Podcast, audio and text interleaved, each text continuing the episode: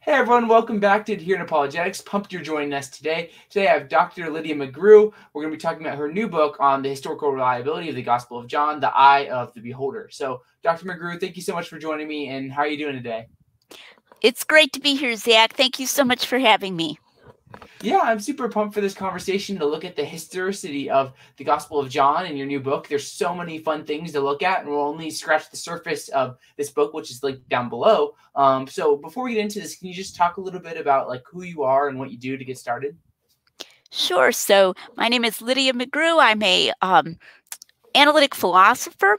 I have a PhD in English from Vanderbilt University, but then right away when I got my PhD, I almost immediately began working in uh, philosophy, really, instead of English. And so I've got a long publication record there um, in especially the theory of knowledge and especially um, what's called formal epistemology, where you apply probability theory to the theory of knowledge. And then about um, five years ago, thereabouts, I, I really began turning my attention to New Testament studies. Previously, I had done a lot in philosophy of religion, and uh, my husband and I, back in two thousand nine, Timothy McGrew, we wrote the article on uh, defending the resurrection of Jesus for the Blackwell Companion to Natural Theology. So um, we've had an interest for a very long time in these things. I began working intensively in uh, New Testament studies and cross-disciplinary work, applying my work in um, epistemology, theory of knowledge, to the New Testament.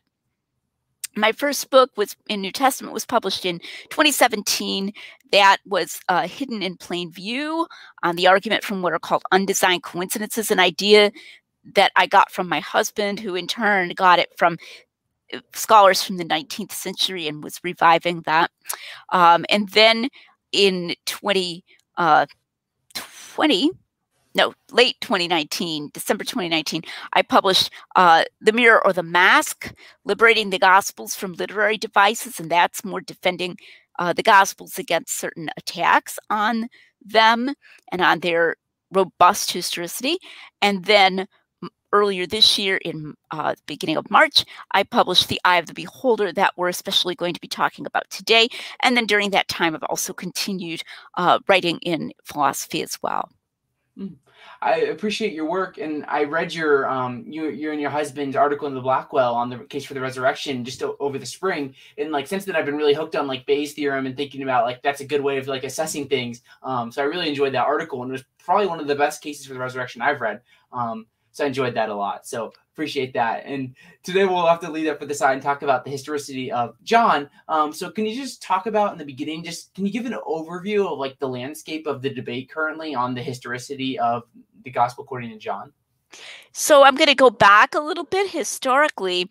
Um, in the nineteenth century and early twentieth century, there was a huge amount of um, higher critical attack upon John by, you know, mostly skeptical, very what we would think of as very liberal uh, higher critics. And they made very extreme claims like that the, the Gospel of John was written in the second century, uh, you know, way after, way, way after all, you know, the apostles were dead. Uh, we had no idea who wrote it, and it was just historically worthless.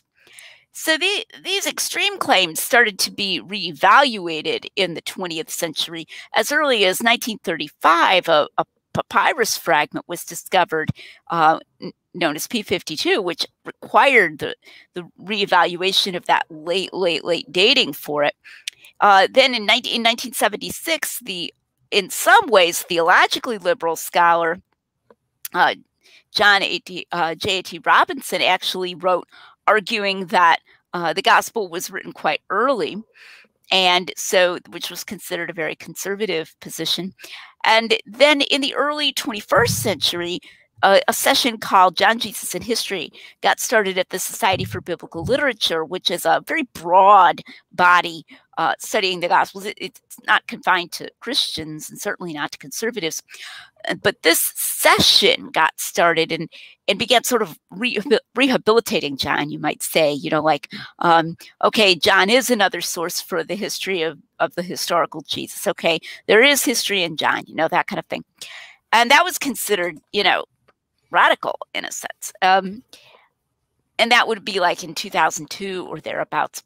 And I think what's really happened is this, because the doubts about John were so extreme, that we've never gotten back to the point fully where the idea that John is just all history, you know, that he never, he never makes anything up. He just is historically straightforward.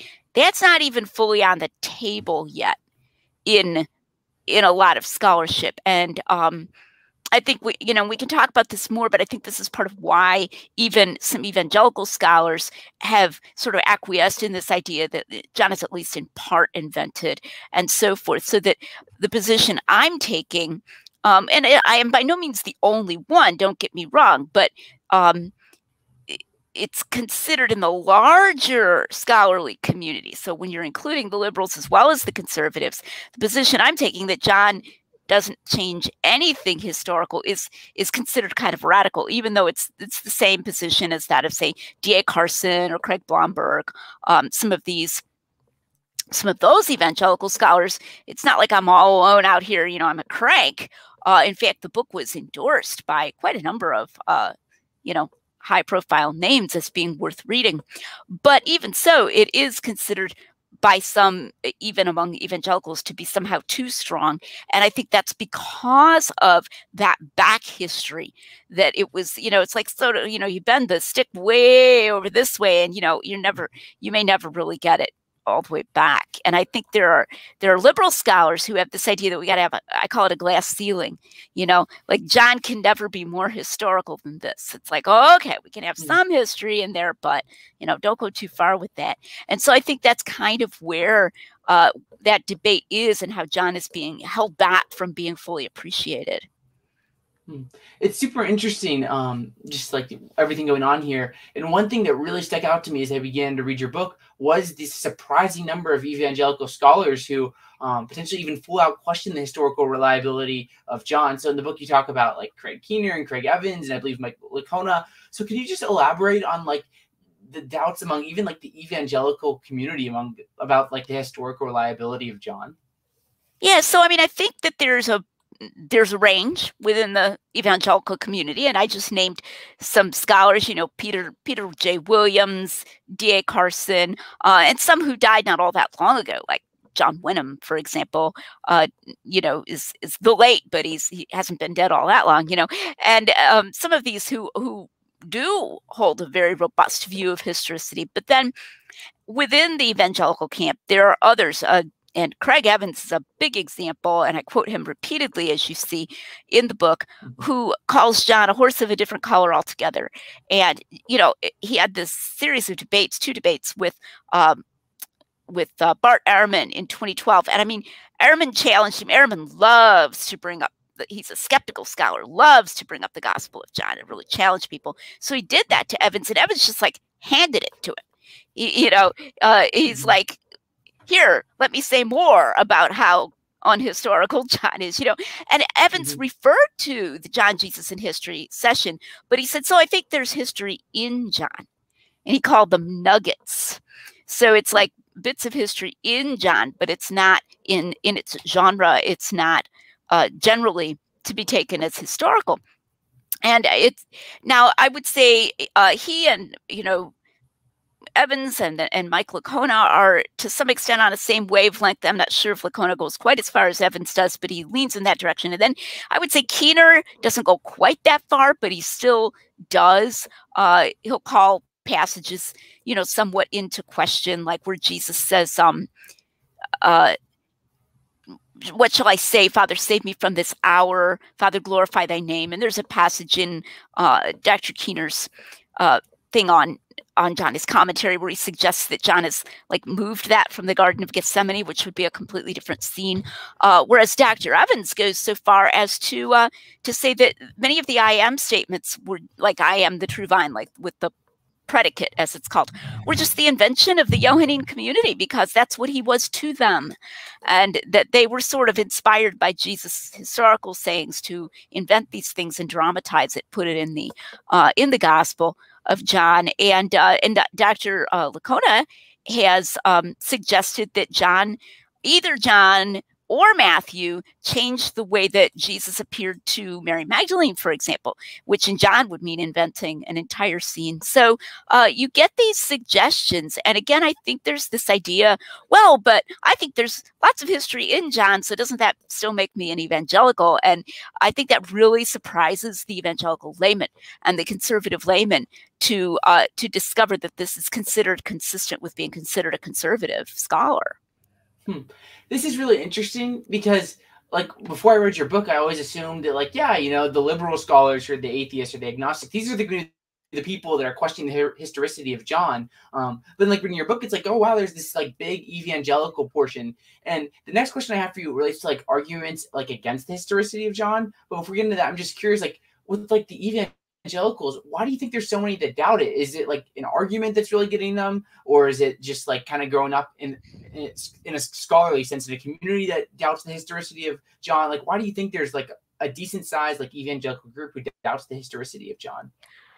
I think they get, I think they get bullied. I mean, if I can put it that way. And there's even a certain amount of internal um, pressure.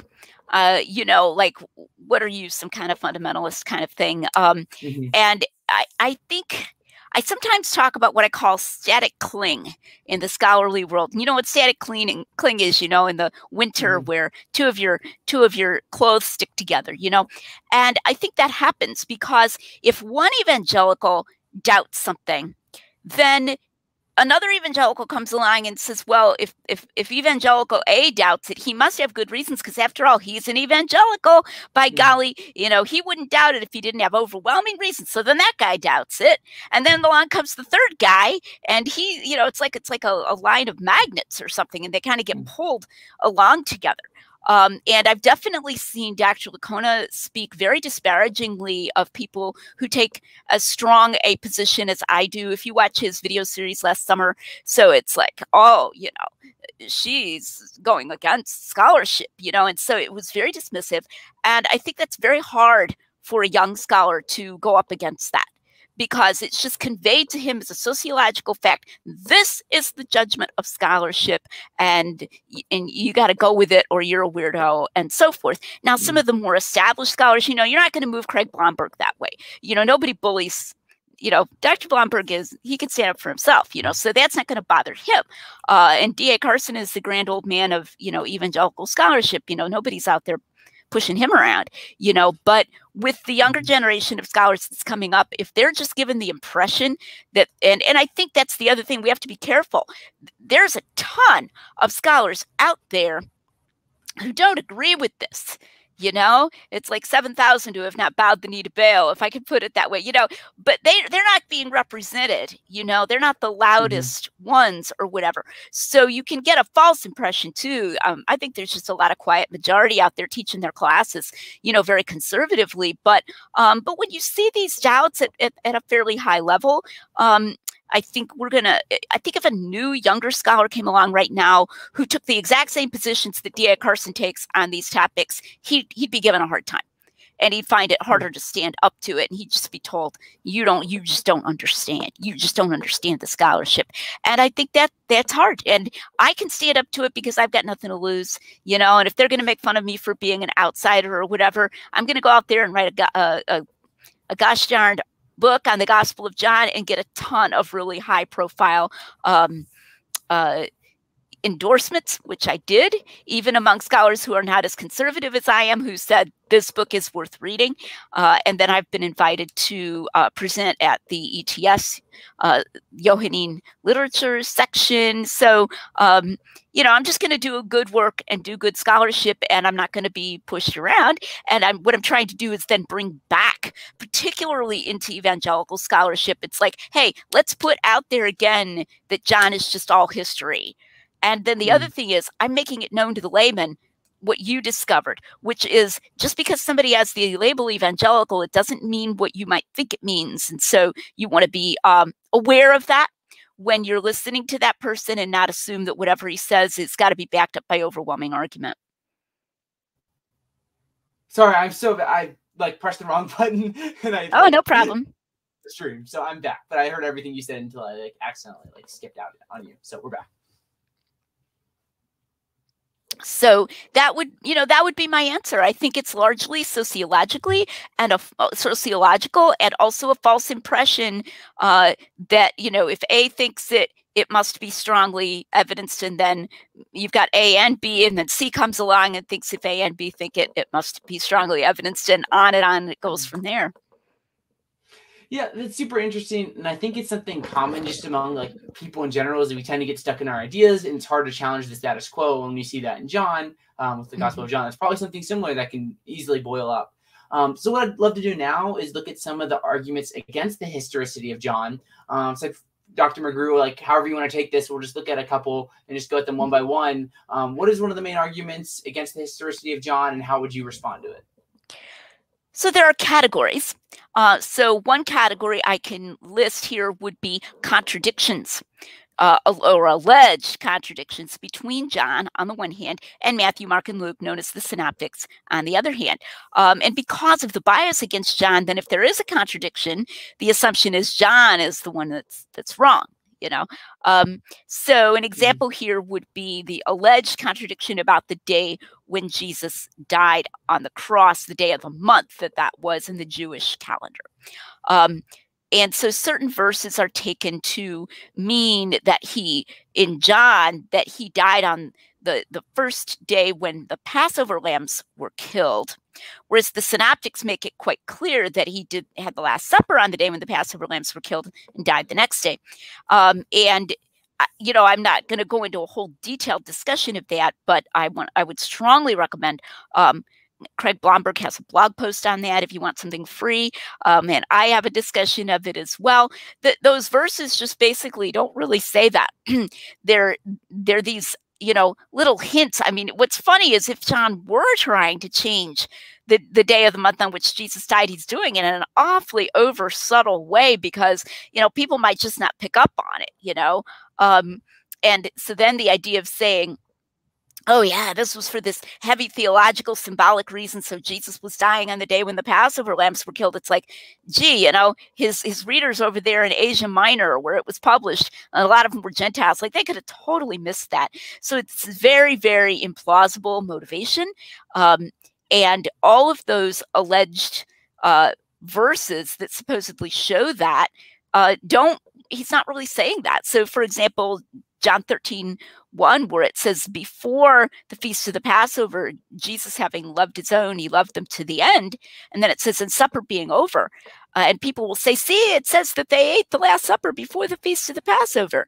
And it doesn't really say that. It says that he, before the feast, he loved them. And he loved them to the end. That's a sentence. And then it says, and after supper, well, it actually makes more sense to take the supper there to be the Passover that it, it just had, you know, talked about that he was anticipating. So that's just one one example um, of a, an alleged contradiction that then is used to John's uh, discredit. So I'm not super familiar, like I, obviously like I'm a Christian, I've read the Gospel of John, but like this specific like supposed contradiction, I'm not super familiar with it. So like what exactly does John say that they um, believe like conflicts with like the synoptic narrative on like the when Jesus died? Well, so there are specific verses in John. So I just gave you an example. Mm-hmm. John thirteen, one starts out before the feast of the Passover, having loved his own, he loved them to the end. Mm-hmm. Okay. And supper being over, et cetera. And the uh, people who think that of that as a contradiction will say that the supper itself was not a Passover meal, but rather was eaten before the Passover. Okay. Mm-hmm. And the synoptics are very clear that it was a Passover meal. Like they're super explicit. So if, if John is saying he ate the Last Supper before the Passover and the synoptics are saying the Last Supper was the first day of the Passover, then he died the next day. That would make him dying on a different day of the Jewish year. If you're hmm. following me here. So yeah. it would be shift. It would be John shifting it down. Uh, you know, sort of like if we said that something, one person said something happened on Christmas Eve and the other person said it happened on Christmas Day. You know, that's mm-hmm. that's the claim. Um, but it's it, that's not really true because what it says is having loved his own to the, he loved them to the end, and supper being over, and that that just, that just is the Passover. And then there's another verse where it says that the Jewish leaders in, in John would not come into Pilate's hall because they would be defiled by coming into a Gentile's hall, and they didn't want to be defiled because they wanted to eat the feast of the, they wanted, it doesn't say feast, it says they wanted to eat the Passover. And, and so then the, the scholars or the critics who take this view will say, see there, the Passover hasn't happened yet. The first day of the Passover hasn't happened yet. So John is contracted, co contradicting the synoptics because they say it was the night before. Okay, but this is on a Friday. This is on Good Friday when they're taking Jesus to uh, Pilate. But when you look into it, um, they wouldn't actually have been defiled for eating a feast if it were in the evening, because all they would have had to do would be to wash. So it can't be referring to that evening Passover meal anyway. Uh, and other meals within that week, including when you would eat at noon the next day, were also called the Passover, or could be called the Passover. So that was the meal that they uh, didn't want to be defiled, because that, you know, there wouldn't be time for them to be purified, because it was in the morning when they when they were there asking Pilate to condemn Jesus. So those are just examples that are supposed to be saying that, that John has Jesus die one day later in the month uh, than the than the synoptics do, but it's not, that's not really the case. So nowhere in John it's explicitly like using the Christmas Eve and Christmas thing, um, like this would not say Jesus died. This isn't what actually, but just like for analogy, um, they say that like Jesus died on Christmas. John never explicitly says like that Jesus died like the day before. It's just something that scholars will try to like say John implies based off of certain there, that he implies it, and they're inferring it from words like that. You know, that they might eat the Passover. They're like, there you go. Or when it says uh, it was the preparation for the Passover when Jesus dies, they're like, see. There you go. It's the preparation for the Passover. The Passover hasn't happened yet, okay? Huh. But uh, the word preparation there is the same word that John uses elsewhere, and the and the synoptics use elsewhere to mean Friday. In fact, even in modern uh, modern Greek, paraskuē means Friday. So it's it was the Friday, okay, of the Passover. Okay, doesn't have to mean. Um, that the Passover hadn't happened yet, because there's a whole, there was a whole feast, the Feast of Unleavened Bread. It continu continued for seven days. So the Friday of the Passover, preparing for it, that's preparing then for the Sabbath that falls within the week of the Passover.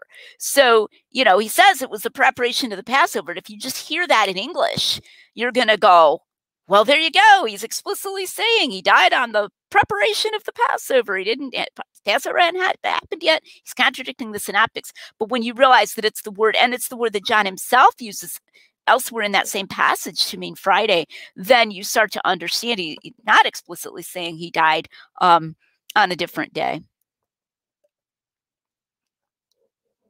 You're muted. I'm a mess today because I muted myself and I turned off my camera. Um, I'm just crazy. So we're, we're good though. We're going to keep on going. Um, it's a really interesting argument. Um, another argument, what's the second argument against the historicity of John that you think is, that is relevant that you'd love to talk about? Yeah. So um, I'm going to give another category.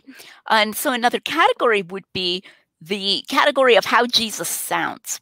And that's a biggie. You'll hear that a lot. In fact, one of the things that makes my book unique is that I spend more time on that category than any other book out there that I know of. And there are good books out there on, on the reliability of John.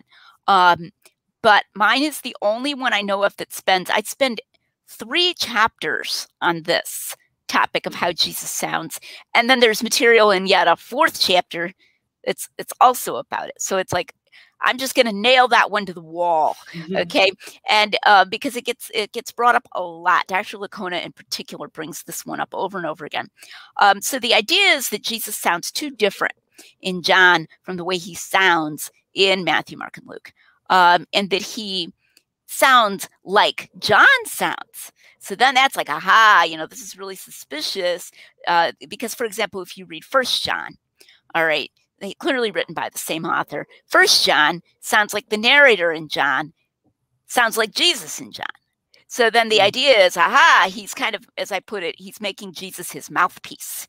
Um, and interestingly, I have just had an article accepted for publication in a journal recently. So not just a book, I'm going out there in the peer-reviewed literature and uh, and getting published as well on, you know, is Jesus John's mouthpiece? Um, so the, the, you know, the claim is it's like really super suspicious that Jesus sounds so much like John. This must be that John is like radically translating Jesus' teaching and kind of putting his own, what we might call interpretations of Jesus' teaching into the mouth of the historical Jesus. And, you know, Jesus might have taught that idea somewhere, somehow, but John's, in essence, he's kind of making up these discourses for Jesus that are sort of based on Jesus' teaching, based on uh, some of the concepts or that kind of thing. But if you'd been there, you wouldn't have actually been able to see anything historically recognizable as, say, uh, the bread of life discourse in John six, or um, the dialogue with Nicodemus, or um, the farewell discourse in John fourteen through sixteen, because those just sound, they sound too different from the synoptics. So that that's a, a really biggie that you'll hear a lot. Hmm.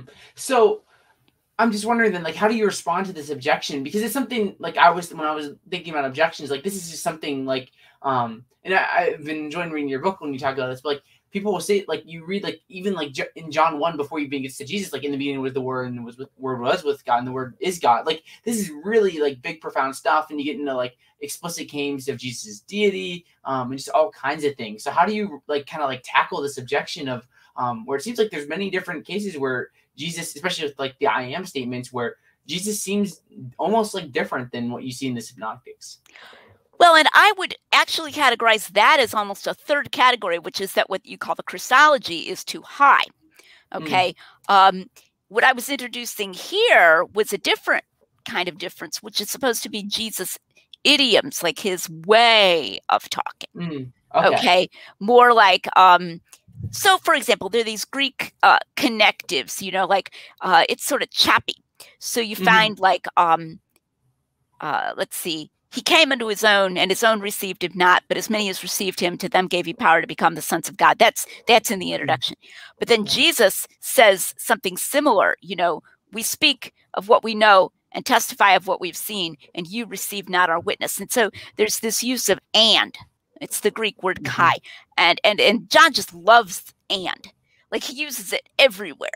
And, and, and, and, and, where someone with a fancier Greek style, like Luke, for example, would use subordinating conjunctions, you know, since this, then this, therefore that, although, but, you know, and, and John just like uses and for all of this. And then Jesus speaks that same way. Okay. Um, or also, Uh, in John, Jesus will speak in these connected discourses. So he'll, he'll kind of talk at more length. Um, whereas in the synoptics, Uh, if you read, like, contrast the Sermon on the Mount with um, John five, the beginning of John fifteen, the Jesus discussing I am the true vine, and you'll see the, the Sermon on the Mount is it's more like little proverbs. You know, he kind of jumps from one topic to another, whereas the the discussion of I am the true vine, it's it's very connected. Uh, with kind of ideas, the ideas kind of fit together. Um, so then they're saying, well, see, John's putting his own own way of speaking into Jesus' mouth. That's not how Jesus really talked. Um, and so, like, when I go to answer that, a couple of things that I say. One is that it's it's very exaggerated, the supposed difference between the way Jesus talks. I have pages and pages of sayings that are actually very similar, but they're in different settings. So, for example, uh, or, you know, ways of talking. So, for example, in the synoptics, Jesus will say to the uh, father of a, a person, you know, don't be afraid, have faith, you know, believe, right? He says that to Jairus, uh, the father of a boy with an evil spirit. He says, you know, all things are possible if you believe. Okay, that kind of thing. Well, we find exactly that same thing in John, but in a completely different story. He says to Martha, you know, the sister of, of Lazarus, did I not tell you that if you believe, you would see the glory of God, right before he raises Lazarus from the dead? And I've got idiom, you know, phrase after phrase after phrase that's similar like that. So the claim is exaggerated just to start with. And then the, the another thing I say is that this is a difference in ways of dealing with reporting Jesus' teaching that doesn't amount to non-historicity with either the, the Gospels, uh, the first three Gospels, or John. So if Jesus is teaching at length, you can you can boil it down like the synoptics do and and cut out the repetition. You know, I mean, why would you record, especially if you want it to be easy to remember. Um, but all the teachers repeat themselves, of course, even within a given uh, lesson, they'll repeat mm-hmm. themselves. Um, so the synoptics aren't trying to report that. They're trying to to boil it down a little more. And so then that comes out shorter and choppier. Whereas I think John is remembering more. I'm not saying it's absolutely word for word, like a recording or something, but he's remembering more clearly how Jesus historically really taught and that he really did repeat himself. He really did give connected discourses. If anything, that's more realistic. Um, and I think John did have a really good memory. So these are just different ways of dealing with the way of reporting historical speech when you're not going to have a complete memory of, of how exactly it went. But both of them can be what, what I call recognizable, so that if you were there and you could understand the language and so forth, you'd be like, oh, this is the Sermon on the Mount, you know. Or if you were there and you knew the language, you would say, oh, this is that part where John's telling his disciples about he's the true vine. You know, um, even if it's not word for word in either case, so that then the styles, because they're solving that, solving that problem of how to report without having every word the same, they're solving it in different ways. The styles tend to come out somewhat different, but they're both equally historical. So let's go back to, you talked about uh, the high Christology objection, which is something I like briefly um, brushed upon just, just a minute ago. Um, so I'm curious, could you just address the high Christology objection to the historical reliability of John? Yeah. I, and, you know, it's really important to realize that the fact that something is in one document and isn't in another document is not a contradiction. Um, and that's, it's really important to think about, because that's just an argument from silence, you know, that, and, and Bart Ehrman, the skeptic, will hammer on this. Surely, he loves that word, you know, surely if uh, this were something Jesus really said, Matthew, Mark, or Luke would have reported it. And it's like, don't call me Shirley, you know, how that meme goes. Um, no, it's not Shirley. You know, that they, they were not necessarily saying to themselves, oh, you know, how can I bring up the most, the strongest thing Jesus ever says to say that he's God? Um, and, and, and as a matter of fact, it's in Matthew that we have in the name of the Father and of the Son and of the Holy Ghost. So, you know, there's certainly plenty of stuff that implies Jesus' deity, um, but it's not clear at all that they had as a motive to try to collect and gather all of the things Jesus said that would be the strongest statements of deity. Uh, I think we need to get used to the idea that we don't always know why somebody doesn't include something or why an author doesn't say something, and just accept that. We ourselves often don't tell things that you might think we would say or that we would tell. So um, we shouldn't we shouldn't allow ourselves to be browbeaten by that. Well, surely they would say that. Well, you know, maybe not. Um, and since there is uh, implicit high Christology in the synoptics, there's certainly no contradiction in the fact that they just don't happen to include these statements. Um, so that's just a matter of selecting from historical material, that John is selecting different material to report. Sometimes the, the uh, people will try to give a stronger pitch to this. And unfortunately, this is something I have seen Doctor Lacona explicitly do, even though he's an evangelical scholar, by saying that in Mark, Jesus will tell people not to say that he's the Messiah. Sometimes um, in Mark and Luke and John, he'll even tell the, the evil spirits not to say that he's the Messiah. He tells them not to tell anybody. And this is known as the Messianic secret. And so then the claim is, well, if Jesus was trying to hide that he was the Messiah in, in Matthew, Mark, and Luke, so much the more the real historical Jesus would not have come out and said such clear things. You know, so now we're, now we're theorizing, hypothetically conjecturing about what Jesus would not have done. And, and that really bothers me, because it's really weak uh, historically. Like, you can get inside Jesus' mind, and we know what he would not have done. But the, uh, so therefore John must be, you know, not historical. He must have made up those things to make explicit what is only implicit in Matthew, Mark, and Luke. In other words, he made it up. You know, he, he invented it. And and notice what this would involve is very widespread invention, you know, like even the scenes where they try to stone him and stuff. You know, how do you how do you say that the the I before Abraham was I am didn't really historically occur, and then have the rest of the scene occurring, because that's what motivates the rest of the scene. Um, but that also fails to distinguish his concern about being thought of as the Messiah and his saying that he was God. Those are not necessarily the same thing. We should not let that slide go unnoticed. Like, well, if he didn't want them to tell that he was the Messiah, so much the more. Whoop, stop. No, I'm gonna, I'm gonna stop you right there, as the saying goes. Um, being the Messiah was not automatically in the minds of his audience the same thing as being God. Um, when they thought of him, if they thought of him as the Messiah, they could have very, um, they could have ideas that would not be consistent with what he was really going to do.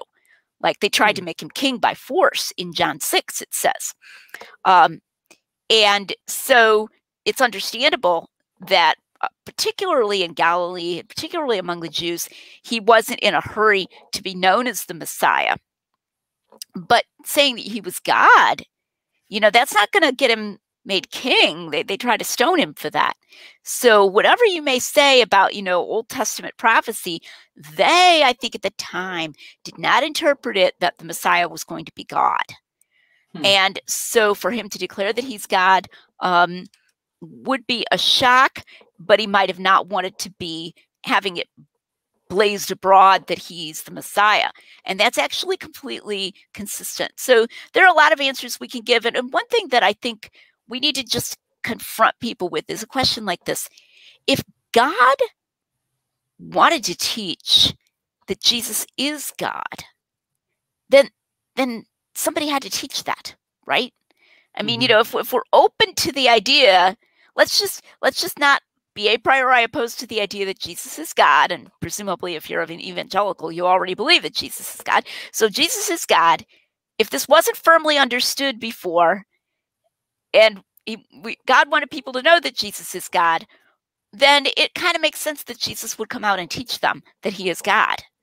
You know? So if, if we think it's plausible that this was a true doctrine, then we need to be open-minded to the idea that when he was on earth, Jesus actually taught it so that it would be known, so that it would be unequivocal, and so that his disciples would realize that was part of the part of the doctrine that they were supposed to be teaching.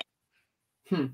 Yeah, that's super helpful. Um, so what I'd love to do now, for we have about twenty minutes left, is looking at um, some of the reasons to think that John is historically reliable. Um, so let's just go through some of the main reasons you think. So what's one, one main reason to think that John is historically reliable? Well, there are just so many categories. It's it's it's actually a cool thing. It's a wonderful thing. Um, there's external evidence, and this would be, but these are little things. These aren't like, oh, he mentioned some famous person like Pontius Pilate. That's no. These are tiny, tiny little things like um, that he mentions that Jesus was teaching in Solomon's porch, and it was winter. And so, and and then he, and he says, because he says it was uh, the Feast of the Dedication, which we call Hanukkah. Well, Solomon's porch, Josephus talks about Solomon's porch. And so it would be somewhat, it would have like a, a roof over it. You know, it would be somewhat protected from the weather, right? Mm-hmm. So all these little tiny things where he, he says, uh, oh yeah, Bethany is about fifteen furlongs from Jerusalem. And what do you know? Bethany is about fifteen furlongs from Jerusalem, you know, or, um, and they went down Uh, to Capernaum, and they'd been in Cana. Well, you know, we have some pretty good candidates of where Cana is, and we know where Capernaum was, and guess what? It is down, you know, because you, you go downhill. So this is just these, these subtle ways in which he shows himself to be just absolutely embedded in the geography, the culture, the the places. He mentions uh, the five porches of the pool of Bethesda. These have been discovered by um, archaeology. So, you know, and, and these are, these are parts of the stories, you know, I mean, these are just parts, he's just, he's throwing these in there casually as he's telling the stories. And so that confirms, you know, that confirms the stories, that these are not just made up. Uh, and they're not the kind of thing, you know, you'll get a skeptic who'll be, oh, you could just put that in there on purpose. Well, they're not drawn attention to like that. They're um, incredibly casual. They're just in there like someone who actually knew the places, knew the times, knew the customs, and is just saying it in this very natural, casual way. Um, it's not at all like fiction, and particularly not like fiction of the time. Uh, there was a great video. If you want to throw this in, feel free. Uh, Eric Manning of Testify has been doing these great videos where he'll put um, little drawings to go along with some of my arguments. So we had one recently about incidental details. And uh, he had a commentator come into the comments and say something like, they had fiction back then. And so he points to this thing uh, about Ca Callie Roe, and it, it was a romance novel from around the time. And it's like, yeah, it's fiction, and it doesn't sound at all like, it doesn't sound at all like the Gospels. It's this really, I went to Amazon, I was looking for an example, and I hit surprise me on the look inside feature, and it comes up with this elaborate funeral, you know, and how can I describe the funeral and the gold, and, you know, it's like really purple, really over the top, nothing at all. You know, people who say that, they, they can't hear and they can't read the quality of the Gospels, which is this, this very understated memoir-like historical thing, and then they'll just sort of drop in a little true detail as they're going, you know, just kind of in passing, showing their knowledge of things without in any way seeming to do it on purpose. Um, that is a huge, huge mark of truthfulness. Mm. I also think it's helpful just to think about it in like almost like a Bayesian way, where like if like John is historically reliable, like having these little accurate details, like this is exactly what you'd expect if John is historically mm-hmm. reliable. Um, and if John's not historically reliable, well, well, maybe John just is like creating historical fiction, but it isn't necessarily the case. So it, it seemed like even like in a Bayesian sense, this would be some evidence for like the reliability of John.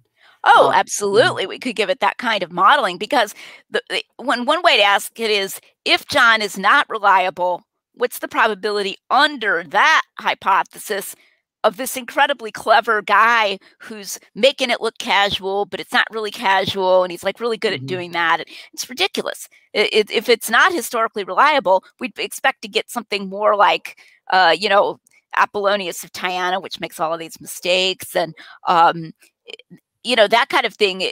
And because it's hard, these are hard things to look up, and then to, well, they didn't have a way of looking them up. They didn't have Google or whatever.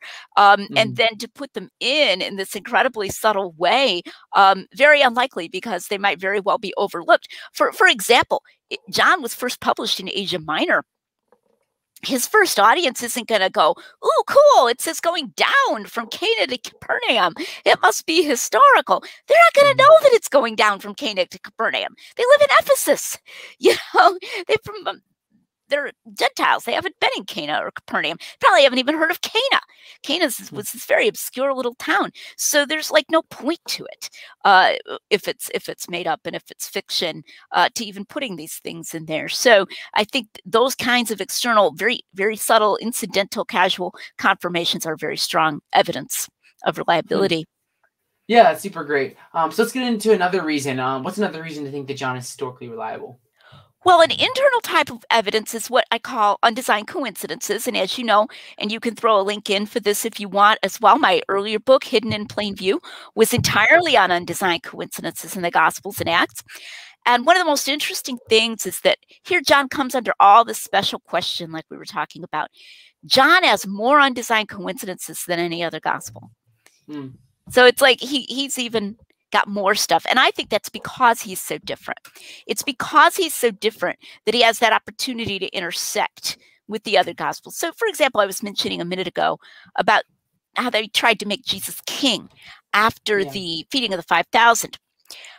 Well, uh, Craig Blomberg has pointed this out. He didn't call it an undesigned coincidence, but I think we can call it an undesigned coincidence. Um, why in the Synoptic Gospels is Jesus trying to keep it a secret that he's the Messiah? Okay, so that's a question. John provides the answer, because they tried to make him king, or they would, and he knew they would be likely to try to make him king. Okay, so in a sense, you could almost say that that so-called messianic secret, it's not evidence against John, it's evidence for John, because John actually explains it. So we get this, this interlocking between them, and there are many, many more. Um, for example, uh, in the Synoptic Gospels, we have the, the blind men in Jericho. Uh, Matthew calls says there were two. Mark only mentions one named Bartimaeus, but there could be two, and Mark only mentions one because uh, that was the one, you know, maybe he knew him. Um, and they cry out. You know, they hear they hear the crowd, and uh, they ask, "What's all the noise? What's going on?" And they tell him, "Jesus of Nazareth is passing by," and they go, "Son of David, have mercy on us," right? They start calling out to him. And then he calls for them to be brought, and he says, what do you want? And uh, Bartimaeus says that, that I may receive my sight, right? And so he, he heals them. Um, it's a really amazing thing, but the Synoptic Gospels never mention any healing of the blind in that region. Now, they mentioned they mentioned a lot of healing miracles up in the Galilee region, including healing healing the blind. Um, I don't know if they tell a specific story, but Luke says, oh yeah, Matthew tells about uh, two blind men, and Luke says he healed many who were blind. But that's up that's up in Galilee. This is this is a good several days walk away in Jericho, down in the south, nearer to Jerusalem. So how had these two blind guys heard that um, you know, Jesus even was a healer, much less that he healed the blind? So that their first thought when they hear Jesus is passing by is, yeah, maybe you can heal us, right? Well, I think a good explanation of that, you go to John. What happens in John nine? Jesus heals a man born blind. And where is that? It's in Jerusalem, which is much closer to Jericho.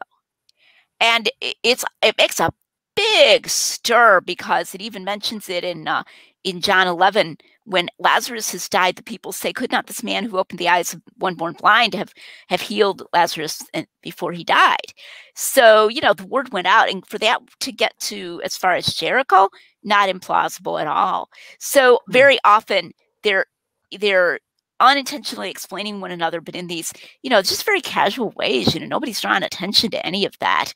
Um, and, it, you know, it's not something that makes sense for somebody to do deliberately, because again, it could so easily be overlooked or missed because John only has one part of it.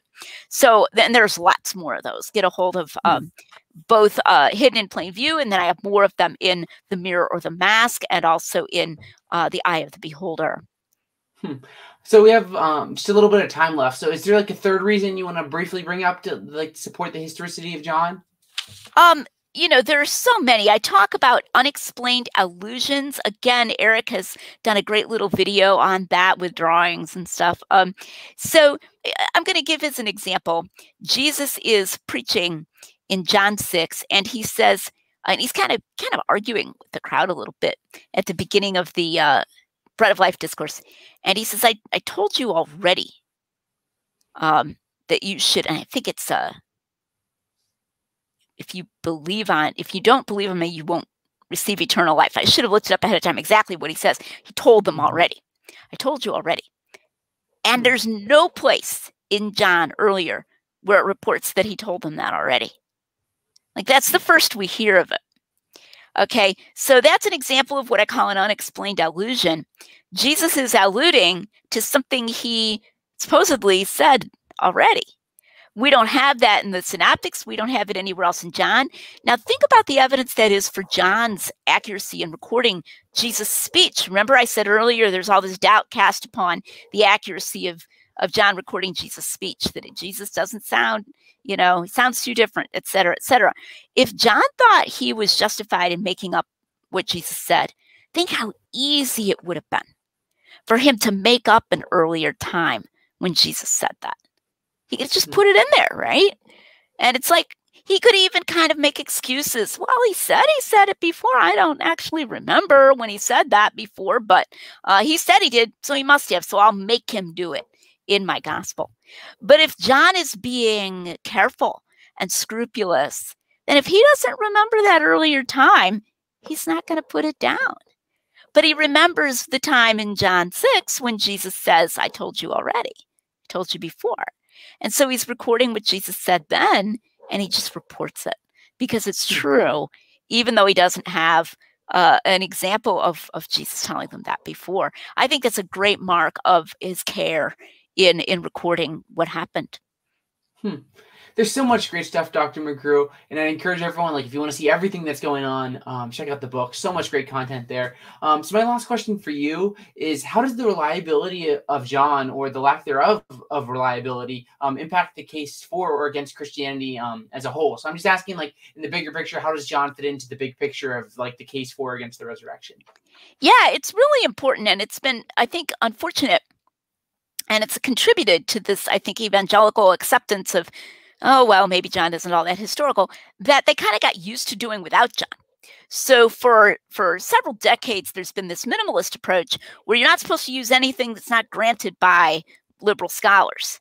Okay, so mm-hmm. since John isn't granted by liberal scholars, let's not use him. Oh, well, let's not, you know, that, let's not rock the boat. That's too uh, controversial. Let's just use the, the synoptics. And that's gotten people used to doing without it. You know, and a, an example I give, it's sort of like if somebody tells you, don't use that bank account, uh, you know, you might get in trouble if you use the money in there, just live without it. And then, you know, later, if, if somebody tells you it's been destroyed or something, you're going to be like, oh, well, I wasn't, I wasn't allowed to use it anyway, right? You're not, you're not going to really look into it. Um, And I think that's kind of happened with John. People have been too quick to accept that it's maybe not historical because they were afraid to use it anyway.